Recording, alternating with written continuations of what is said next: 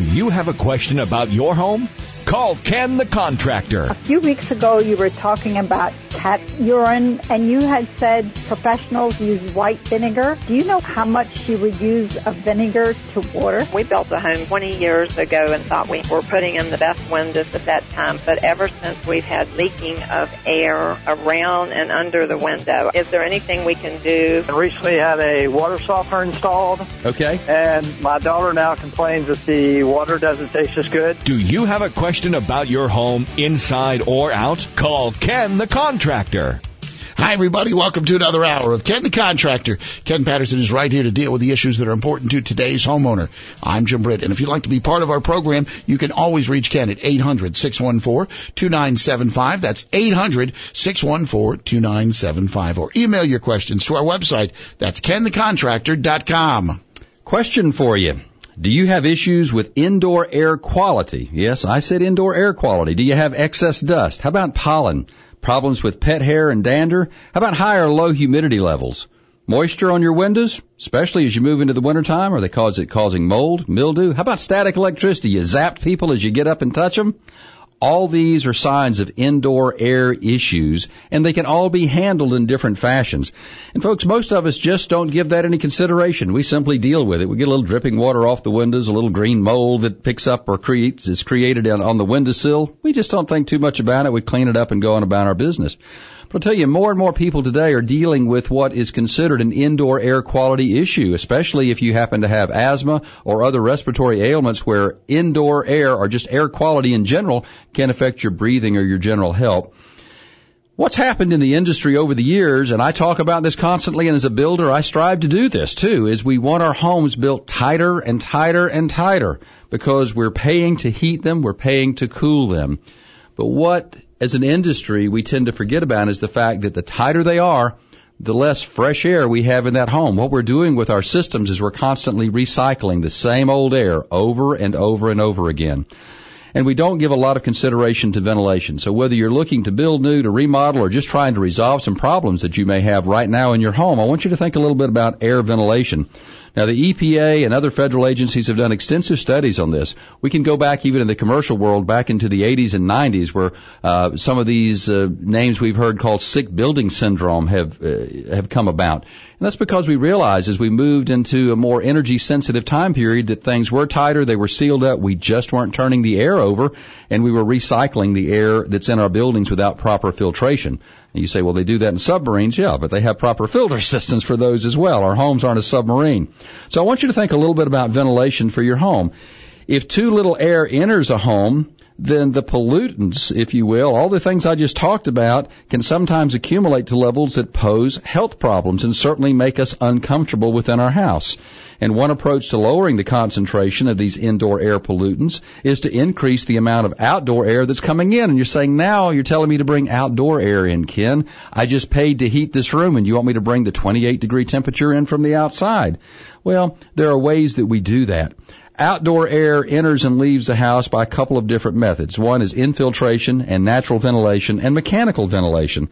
Now, infiltration, just to give you a little background, is outdoor air that flows into the house through these openings we keep trying to close up, but through openings, uh, joints that we have, cracks in walls, floors, around your wall outlets, around windows and doors. So all these are areas that every year we work harder and harder to close off. And as a whole, that is a very good thing. We do want to close those off, but that's still a term that's used. In natural ventilation, air moves through open windows and doors, which is why we put these in our homes. But for most of us today, we don't do any more than open a door to come in and out of the house. We rarely open windows in so many parts of the country. But that is just the natural ventilation that we have.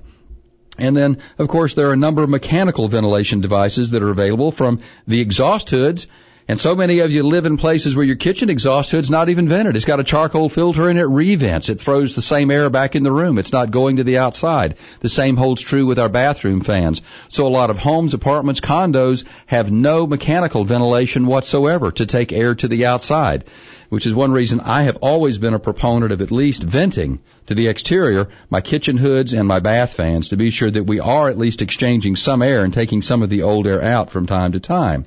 So these are the three basic methods that we deal with ventilations in our homes.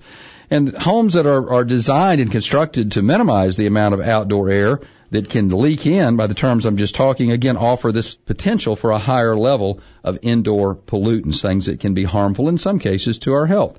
So what I want you to consider, if you happen to have a particular health issue, and especially if you're one of those saying, you know, I don't do so well in my home, but when I'm traveling, I'm, I'm visiting with relatives or I'm off on business trips or I'm just outside, I feel a whole lot better. And if there are any of you listening to me that say, that's me, then you probably ought to take a serious look at your indoor air quality and whether you have adequate ventilation and how you are filtering the air within your home. Because if you're not bringing any outside or fresh air in, folks, you're breathing the same thing over and over and over again. Is there a way to have your air quality evaluated? Yeah, there are companies out there for almost everything, and there are companies that will come in and do an air quality evaluation. They can tell you uh, the particulates that are in the air and what the makeup is. They can give you some evaluation of that, and they can offer some form of help in terms of recommendations, what you need to do to make make changes within that. ASHRAE, which is the American Society of uh, Ventilation Heating folks, is a big company. I mean, they're a society of uh, mechanical contractors uh, nationwide have publications along with the Environmental Protection Agency uh, and so many other agencies that will be helpful to most of us in that regard. But we just don't think about it. We go home and we do the same thing over and over again, and we wonder why we're coughing. We're wondering why we have sinus issues. We're wondering why our asthma kicks up when we're at home, and we just don't have this when we're in other places. That should be a telltale sign to you that you have an indoor air quality issue. Ventilation is key. And if you have a home, you're saying, I want it extremely tight. How do I deal with this in the winter months, especially? I'm heating the air, but I don't want to heat the outside. There are heat exchangers that can be added to your systems that bring automatically a certain percentage of fresh air into the house. It introduces that into your ductwork. It actually, before it exhausts the bad air, it takes the heat out of it and it brings fresh air in and it uses the heat that came off the bad air to heat the air coming in so that you're not bringing cold air in and heating that. These heat exchangers are common on some of the newer units. They can be retrofitted and added to old, older units that are out there. And there are also so many filter devices that are available. If you happen to have a number of pets or you have a, a dusty environment that you may live in, uh, whether you're looking at uh, something as simple as your basic filters, if you don't change the ones you have in your furnaces, you're creating a health environment for you. If you have uh, the throwaway filters and you're still very sensitive and you need to go as far as a HEPA filter, HEPA filters reduce about 99, I think, 0.8% of the particulates that are in the air. It gives you very pure air within your home. And there are electrostatic filters and so many others. All of these cost a lot more money than the $2 throwaway filter, but folks, they do a very, very good job. And not everybody needs to spend the kind of money for the most expensive or high end, but figure out what your health issues are. Ask your local experts how they can help you and whether or not this will solve some of your breathing issues. And for some folks, you'll notice too that just getting fresh air doesn't always solve everything because it may be the environment that you live in uh, that's that's causing some of your problems. I know some folks, and I've had this happen to me when I've had issues with my voice and other stuff. Just getting out of where I live and going to the beach or something like that, immediately I feel a difference and sense a difference. And it could be just the amount of pollen in the air where you live. Maybe you live in a dusty environment. You have factories, sawmills nearby, things you can't see, but you're breathing, and you bring that indoors. Ken Patterson is Ken the Contractor. You can always reach Ken at 800-614-2975. Coming up this hour on Ken the Contractor. And about a half hour, we'll have this week's edition of In the News. And also, Ken will go one-on-one and talk about generators. That's coming up on Ken the Contractor. Welcome back. This is Ken the Contractor. You have a question about your home, give Ken a call at 800-614-2975 or you can drop us an email. Email your questions to kenthecontractor.com. We've got an email right now from kenthecontractor.com, and it's Darren in Topeka, Kansas. And Kenny wants you to kind of spell out something that you just happened to mention on one of our recent programs. Yeah, he says, a few weeks ago you mentioned something to add to your house that allows emergency folks to get in without breaking in. He says, my aunt lives by herself about 20 miles from my home, and this might be something that would give me peace of mind since my wife and I are taking care of her and her home. Said, can you talk about this device and tell me how it works? He also goes on, and I appreciate this too, Darren. He says, I just started listening to your show a few months ago on KMAJ, and I'm learning a few things. Thanks. Well, Darren, that's what we're here for. We hope we can help educate you. Uh, believe me, I learn things from the callers and I hope that I'm informative to you and to everybody else that's listening to us. And we appreciate you listening to our affiliate in Topeka on KMAJ. First, what I talked about was called a Knox box. That's K-N-O-X, a Knox box. And this is not something that you find at your hardware store or your big box, uh, you know, store as well. What you're going to find is that you can order these online. There may be some local companies that will sell them. However, you cannot buy one without your local fire department signing an authorization for you.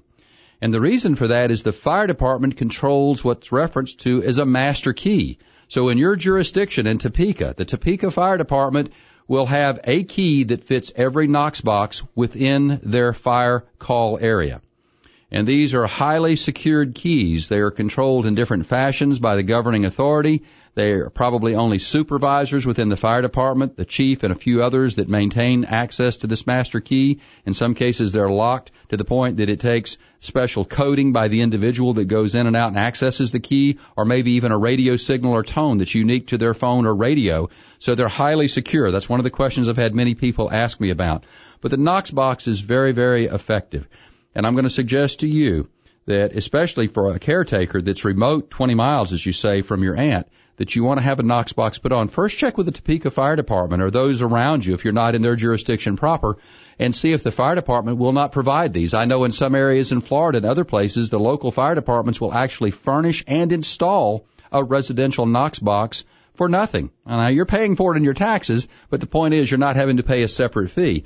In most cases though, you're going to have to buy this. And for residential purposes, these typically start somewhere in a $160 range, $169, and they range to about $240. It's a one-time purchase. There's no licensing fee beyond that. There's no annual maintenance.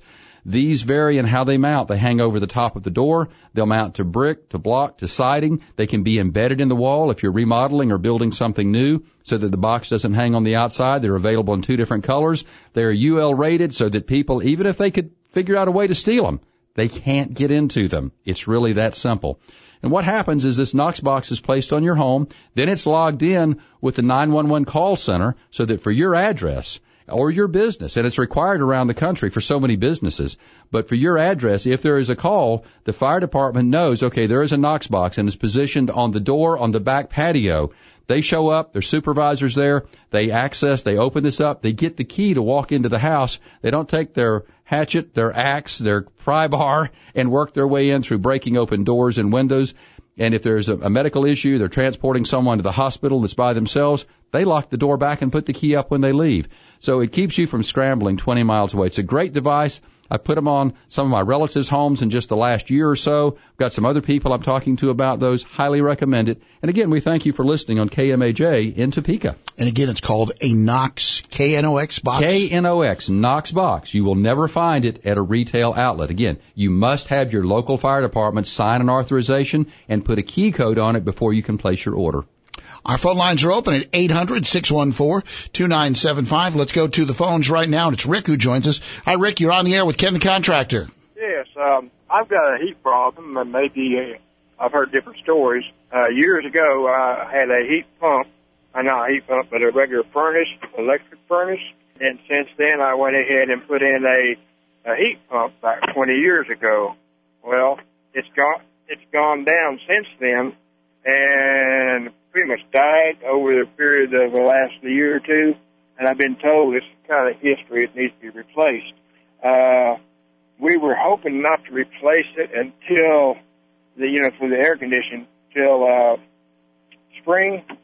Uh, so having said that, different people have said that well, you uh, can you can't uh, use your old furnace uh, until you wind up getting that replaced because then your heat bill would be outrageous. Well, we used it before we got the the uh, unit put in, so I was going to check and find out is that the case? Is uh, will that heat part work still on the uh, uh, heat pump uh, air conditioning unit? Yeah, as long as the blower is working, the fan motor in the air handler then what's happening, what you're describing is if the heat pump portion is not working at all, then the auxiliary heat strips are coming on. Now that's electric resistance heat. That is very, very energy inefficient. So what your friends and neighbors are telling you is absolutely correct. It will really drive your light bill sky high. But eh, given your scenario and what you're describing, And knowing this is probably something that you can manage, especially, and you haven't described, but if you happen to have a fireplace or alternative heat sources, that would be beneficial to you. But if you're looking to just get by this winter and you want to put the big bucks into this come the springtime, then you can make this work and have the heat that you need. It will heat your entire house. The auxiliary heat strips are designed to take the place of the heat pump in an emergency when it's an extremely cold situation or when the temperature in your thermostat's more than about three or four degrees variance between the inside of the home and what you're calling for on that thermostat. That's when those kick in and that's when a lot of people say, hey, I smell like something, it smells like something burning or smoke or whatever. That's the dust and stuff burning off those old heat strips. Very energy efficient. It takes you back to the way heating was made back in the 60s and 70s, and that's how you're heating your home. That's really your call. And I, I can't tell you that, but if with a heat pump, let's say you normally have a heating, uh, uh an energy bill that might be $150 a month in the winter, uh, you might see that double. You know, who knows? So then you have to decide: is it worth paying an extra $150 a month for three months or four months? versus putting that money into a new heat pump system now. And I'd be looking at it that way because very energy efficient, but it is a source of heat for you in an emergency situation. It's going to keep you from freezing. Well, and you have so, Rick, we do appreciate the call. We have so many different options there now too. I know folks, uh, it, it used to be a fairly, fairly simple decision. Okay, we're going to replace the old unit with exactly what we had or a new generation of it. But you got a lot of folks who are looking at different alternatives before they go ahead and pull the trigger. Well, they do. And in his case, the way he describes this too, he's already got an old unit. He knows it's energy inefficient and he needs to replace, in his case, both units. If I, if I had a new unit in place, let's say that was three years old, it was just out of warranty, too bad for me. I had to go buy one. I just replaced one component or the other. But given the age of his equipment, I couldn't possibly recommend that. So I think it's a budget item with him, realizing I'm going to pay so much more for the next few months in energy cost. Do I want to put that into a new system now? And honestly, if it were me, I would probably, and I had no other heat source in the house, and that means now I've got to go buy some unit heaters, and which aren't efficient either. I'd probably say let's just go ahead and look at buying that unit now because here's six hundred dollars extra I'm going to pay for heating cost that could go towards this new system. Yeah, and uh, you know, you start knocking off four or five, six hundred bucks during the course of a heating season, and it's not that quickly that you've paid for the new system. No, plus the new equipment, since he's operating old, is going to be much more energy efficient, and it's going to roll back his costs from the previous winter. If you have a question about your home, either inside or out, you can always reach Ken Patterson, Ken the Contractor, at 800-614-2975. You're listening to Ken the Contractor. Welcome back. This is Ken the Contractor, along with Ken the Contractor, Ken Patterson. I'm Jim Britt. If you'd like to join us, you can reach Ken anytime at 800-614-2975. That's 800-614-2975. Email your questions to kenthecontractor.com. Friend us on Facebook at Ken the Contractor, and also follow us on Twitter at Ken Answers. Time now for this week's edition of One on One with Ken the Contractor. Each week, Ken brings you information about products, services, from companies and experts he interviews during his travels, all to make your life better, provide options, and most importantly, to save money. We are pleased to have with us Carissa Gingras. Now, Carissa is with GE Generators, Briggs and Stratton Marketing Manager. I guess that's actually your technical title. That is a very technical title. And we're going to have you explain that a little more here in just a moment, but welcome to the show today. Thanks, Ken. We're going to be talking about whole house generators. One of the things I want you to do is to make a distinction between the whole house generators and generators because commonly in the marketplace, people will say, I'd like a generator for my house. Or I've thought about having a generator for my home. How do I go about doing that? First, let's make a distinction in what we're talking about here. Right. So typically we look at two different styles of SAM of generators. One is a portable generator, and portables are very handy if homeowners have just gone through a power outage, a significant storm, and they just really need to sort of save their food in the refrigerator. Power just a few things. And then we talk about a standby generator, and that's what we have from a GE Generator Systems. We actually create standby permanently installed generators that go on automatically as soon as the power goes out. So there's no confusion there. If you're looking to power just your freezer in a power outage, that typical generator that we may use as contractors in the field to operate skill saws with, that's fine. Run the extension cord. Never put the generator in your house or in your garage or under an open window. Be sure it's clear of the house. But we're talking about whole house generators. Now these are systems that many of you asked me about that are fully automated. They will tie into the electrical service. You don't have to touch it. Is that correct? That is correct. Within anywhere from 10 to 20 seconds after a power outage, your system will automatically go on and whatever you're powering with that standby generator, your entire house, all of your appliances go on automatically. So you have two particular systems or units that you want to talk about in terms of the power production, the KW, if you will. Tell us a little bit about those, and then we're going to talk about some versatility with them. Yeah, we're really excited to introduce our 17 and 20 kW units. They're a new design, um, but what's really exciting about this is it's actually groundbreaking airflow technology. And, and that's really important to people because essentially what we've been able to do with that is we're actually pushing the CO2 out the front. We're front exhausting the units. So it hasn't been kind done of backwards from what most people think about. A little bit. The exhausts typically are on the sides of the units where we're actually looking, at pushing it out the front. So um, that enables us to put the unit closer to the home. Um, it also allows us to put shrubbery and landscaping on the side of the units when typically, again, if, they, if you have the exhaust on the side, you actually have to stay anywhere from five to ten feet away from shrubbery. So consumers can actually kind of have that blend in a little more with their landscaping. And it's also my understanding that this technology makes this a very quiet unit. Yes, we're actually bending the air as we go through this airflow technology. So the result of that is because we're exhausting out the front and we're bending the air, the air essentially has to go through a couple 90 degree turns and some loops. Um, it actually is, we're looking at a 25% reduction in sound loudness, and we're we're actually hoping that this is going to be one of the quietest generators of this size on the market. So for those living in subdivisions, especially where there may be ordinances regarding these not being seen, being blocked by landscaping, behind fencing, close to the house, a decibel level that's written in some covenants and restrictions, this would be the generator for them to consider because it sounds like it's going to meet all kinds of criteria that other systems do not. Yeah, absolutely. It's also, it is very consumer driven. Uh, it's a really good looking unit. It has a galvanneal structure, uh, the enclosure, so it's corrosion resistant.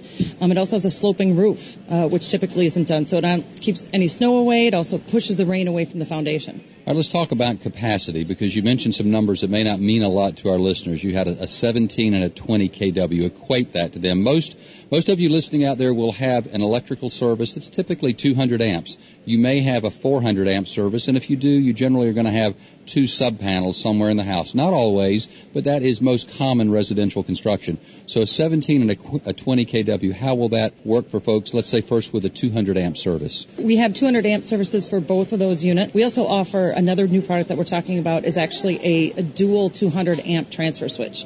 You mentioned, uh, you know, a lot of times people have two 200 amp coming into service coming into their home. Total 400 amp, right. single meter, so you're not confused, but that'll give you two 200 amp panels. And we actually, we've taken that, we've made it easier for the installers by putting that all in one box. So typically they've actually had to purchase two different transfer switches, each 200 amps. This one is 200 amps inside one box. Makes it easier for them to hang, makes it easier for them to install, quicker. So that means there's some type of internal load management system so that you've got a total potential of 400 amps, but yet you've got a 200 amp rated generator because I think we all know that it's almost never that we draw that total amount of power at one time, and that's motor starting loads, all the compressors, the oven, everything coming on instantly. Right. There's something in this with new technology that controls that. Am I correct? Right, absolutely. We have um, Symphony 2 power management, which is just as you said, you know, a lot of the codes require that generator to be able to power everything at the same time, but we know as, as homeowners that typically we don't have everything going on at the same time. What our units allow is it's going to take care of all the things that you want to go on immediately, and then it provides access to other appliances, high wattage appliances that you might want to manage. So you can actually get a smaller generator. It's less expensive, more affordable, smaller footprint. Uh, we like to say that it powers more for less. Okay, now how is this generator or any of these, how are they fueled? Are there optional fuel sources? Are they gas? Are they LP? They are either natural gas or liquid propane. It's up to the homeowners to what they have. So any of our generators are actually applicable to both of those. From experience, I can tell you that this is the cleanest burning operation, requires the least amount of maintenance as far as the engine goes. This should be a clean burning, very easy to maintain generator. And it sounds like it's fully automatic. It's just, it's out of sight. It's out of mind. When the power's out, 15, 20 seconds, your power's back on home while your neighbors are still in the dark. Exactly. Everybody's just living their life normally inside their home. They'll all be at your house, especially if it were something like a Super Bowl weekend or a special event, NASCAR during the middle of the year, golf tournament, whatever. They may be coming over and, and eating and watching TV with you because they'll have no power. Right. Tell me a little bit about the Briggs and Stratton side of the GE generator so folks aren't confused. I mentioned both those names when we opened the segment. Sure. We're actually the exclusive licensee of GE generator systems at Briggs and Stratton. So we actually, we manufacture, we design, design develop all of the GE standby generators. You know, we have a history and a legacy in creating engines, which is an extremely important component of standby generators. Where do folks go if they want to find out more about household generators? Um, they can purchase generators at Home Depot, their exclusive uh, retail partner. We also have a network of authorized dealers where they can get standby generators from GE. Carissa, we appreciate you joining us today. Thanks for all the update and the information on the GE standby generators. Thanks, Ken. Well, you know, a couple of years ago, and I can remember back in the 70s, my dad worked for Black and Decker, and they were one of the first people who made a portable generator for consumer use. We had one during a huge storm when I was living in Connecticut where we had a snowstorm, an ice storm, snowstorm back to back. We went to school like the first couple of days of the month of December, then didn't go back till after the first of the year. And that generator, as, you know, elementary as it was back in those days, we must have had 15 people living with us at the time, my grandparents and everybody else, was one of the only people who had a generator. You are now predicting that within a very short period of time, a lot of homes are going to be built with their own generators. We already see that in certain parts of the country, especially coastal environments that are susceptible to hurricanes, that home builders are incorporating these. It's never cheaper than incorporating it when the home is under construction because you're not modifying the electrical service, wiring and other things, and it's properly placed and your fuel source is available in many cases but I think we will probably see, and it may take us another 10 or 20 years, but we'll see that. You have a question for Ken Patterson about your home, inside or out, you can always reach Ken at 800-614-2975 or email your questions to our website, kenthecontractor.com. You're listening to Ken the Contractor. Welcome back. You're listening to Ken the Contractor. Ken Patterson is Ken the Contractor. You can always reach Ken at 800-614-2975. That's 800-614-2975 or email him questions at kenthecontractor.com.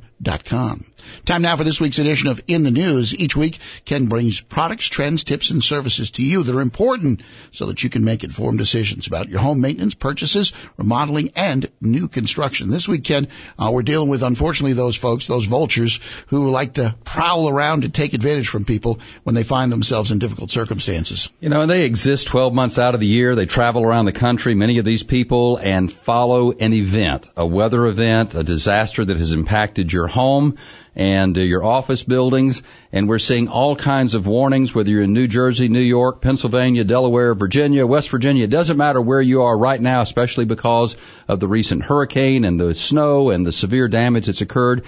And that's basically these gypsy contractors, the scam artists, are following the storms.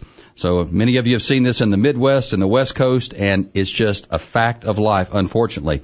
And so I want to take a moment and touch on some of these warnings and cautions that we remind you of, that the press, the various local governments are. I want to hit on these one more time because when we are hurting, when we're suffering, when we have damage to our home, when we have no power, when we're living in our car, folks, we want to do whatever we need to do to make life whole again, to be back under the shelter that we've come accustomed to and the security of our home. Sometimes we make irrational decisions and we find people that are ready to take our dollars and run somewhere else with them. So first we want to talk a little bit about the repair scams that are out there. There are also charity scams. I'm going to touch on that briefly. But on the repair scams here in the news, you want to beware. By all means, beware of what so many people refer to as these fly-by-night or gypsy opportunists who are going to come into these various states from outside the area because they're going to be looking to get their hand in your pocket. They may have a good offer to you that we're going to be able to do this, this, and this. We can do it rapidly. All we need is X amount of cash. You give us this right now. We're really busy. We're in your neighborhood. We'll take the trees down. We'll put shingles back on your roof. We'll replace your doors, your windows, whatever has been damaged in this storm. They're going to do it right now. They're going to tell you what you want to hear. They're going to be smooth talkers and they're going to leave you feeling really good about the event that just took place until you find out next Tuesday when they promise to be there or tomorrow morning and nobody shows up and you're out two, three, five, ten grand. You are not going to be a happy camper. Beware of these folks and the way you challenge them is first you want to learn whether or not they are a licensed and insured contractor or specialty trade to do the work or the service that they're offering. And you can do this by asking them to provide that information and you may not have power, you may not even have a home, but I encourage you, I implore, you need to go someplace where you've got computer access or telephone access and you can call the licensing board in your jurisdiction, find out if this is a valid contractor. You can also call the insurance company on the certificate that they give you because you don't want to do any business without a written contract, having the, the fee in writing, and also with a certificate of insurance. And you want to verify those because it's so easy for scam artists to produce all these things that look official that really are not. Those are some very key items.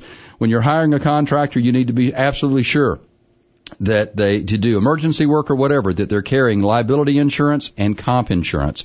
Because some of these people are not just looking to take your money they're looking for a place to file an insurance claim claim a personal injury for themselves or some of their work crew. And folks if they can file this and they can prove this in court that they were actually doing some work for you and they don't have a workers compensation policy in most states you are liable for that individual, for their health care, for the emergency care, and if they're disabled for life, you could be penalized and you and your insurance company could be held liable for that. Don't get caught up in trying to get back in something so fast that you make these very, very serious mistakes. Never provide cash for an entire deal up front. At most, it would be common in some environments to to pay maybe 25 to no more than 30% up front where you've got special order items. I'm even reluctant to do that. I'll tell you very candidly. So I'm not encouraging you to do that. Any legitimate contractor has the financial wherewithal to sustain their business and to do what they need to on your behalf to do the work, to do it correctly and then collect from you.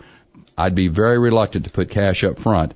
And don't pay cash in the first place. Use a check and don't go giving people your credit card numbers over the phone or over the internet for them to say, yeah, we'll come out and we'll do this tomorrow. We'll be there next Monday. Those are absolutely some no-nos. Chances are you will never have that work done and you're going to be out some big dollars. And I know many of you are desperate, but you need to back up just a moment and take a deep breath and find the right kind of help to take care of your needs and don't make a bad situation even worse. Now, one other thing you need to be aware of and that also deals with the charity scams that exist out there today. And I know we've heard this over and over again, but I feel compelled to remind you one more time that these so many charities and pop-up charities that really are not legit, and there are so many wonderful and valid charities that are out there to help. I don't want to discourage you from contributing to any of those at all. But on this in the news segment, before donating to a charity, I want you to find out whether the charity is registered first in your state to even solicit funds because some of the local charities are not. They take those monies and they go somewhere else if they're semi-legitimate. I'll put it like that. Also, you want to know what their cause is. Where's the money going? Is it helping your neighborhood? Is it helping your friends and relatives? You might live out of state. Is this going there or is it going to some general fund across the country? If you are like I am and when you donate money, you like to know who it's helping and you want to see some effects from that. You want to know those dollars really come back to help the people you want to assist. And my hat's off to all the wonderful charities and volunteers and workers that are there, but they're not unlike contractors. There are many legitimate contractors all over this nation that work hard for you, but unfortunately in both charities and construction, there are some unscrupulous people that want to take advantage of you when you're in the greatest need that you will have probably in your lifetime. You just want to be careful about that. And I would think if you're looking at one rule of thumb, and uh, I hope I don't offend. I don't know if there are many door to door salesmen left, but if somebody shows up at your front door trying to sell you something, I'm going to be exceedingly leery whether it's the guy pulling up who tells me about he was just someplace and they got this meat left. And particularly in this type of circumstance, I'm assuming that most reputable contractors are swamped with business. They don't need to be poking around your neighborhood to find business. Yeah, chances are you're going to have to dig around to find one rather than have them come to your door because you're right. If they're licensed, if they're insured, even if they're working on your neighbor's house next door, chances are pretty good they're not going to bang on yours and say, oh, by the way, would you like to do this? Because they're covered up there and in other places. What you may find is that's a good source though. If you've got somebody doing good, honest, legitimate work next door across the street, you may want to go find out who the contractor is and talk to them. Can I bring you on board to take care of my needs as well? That works far better than somebody banging on your door just saying, "Oh, we're in the neighborhood for just a couple of days. We can take care of this for you." Yeah. Be leery. Particularly if they've got their equipment with them and something else. And that's usually the way the scam goes. You know, we're we're sealing asphalt. We've got this on the back of the truck. We're ready now. And whether you're cleaning up or you've got a remodeling project to do this weekend, always good time to remember to look for that made in the USA label. It's so easy to find today because the label's not only on many of the boxes and containers that our products come in, but they're also posted on the shelves. Just look for the little American flag. Let me assure you, as a builder and contractor, we're doing our part. We en- encourage our friends and neighbors and fellow builders to do the same thing, to buy products made in America, to keep the dollars in this country and to keep Americans working locally. That dollar comes back to pay us all off more times than a few. That's right. So be cautious with who you elect to spend your money with. And as always, look for that made in America label whenever you can find it. And that'll wrap up this hour of Ken the Contractor, the program where folks come for professional answers. If you have a question about your home, inside or out, you can always reach Ken at 800-614-2975. That's 800-614-2975 or lots of valuable home improvement information online at our website. That's at kenthecontractor.com. And you're listening to Ken the Contractor.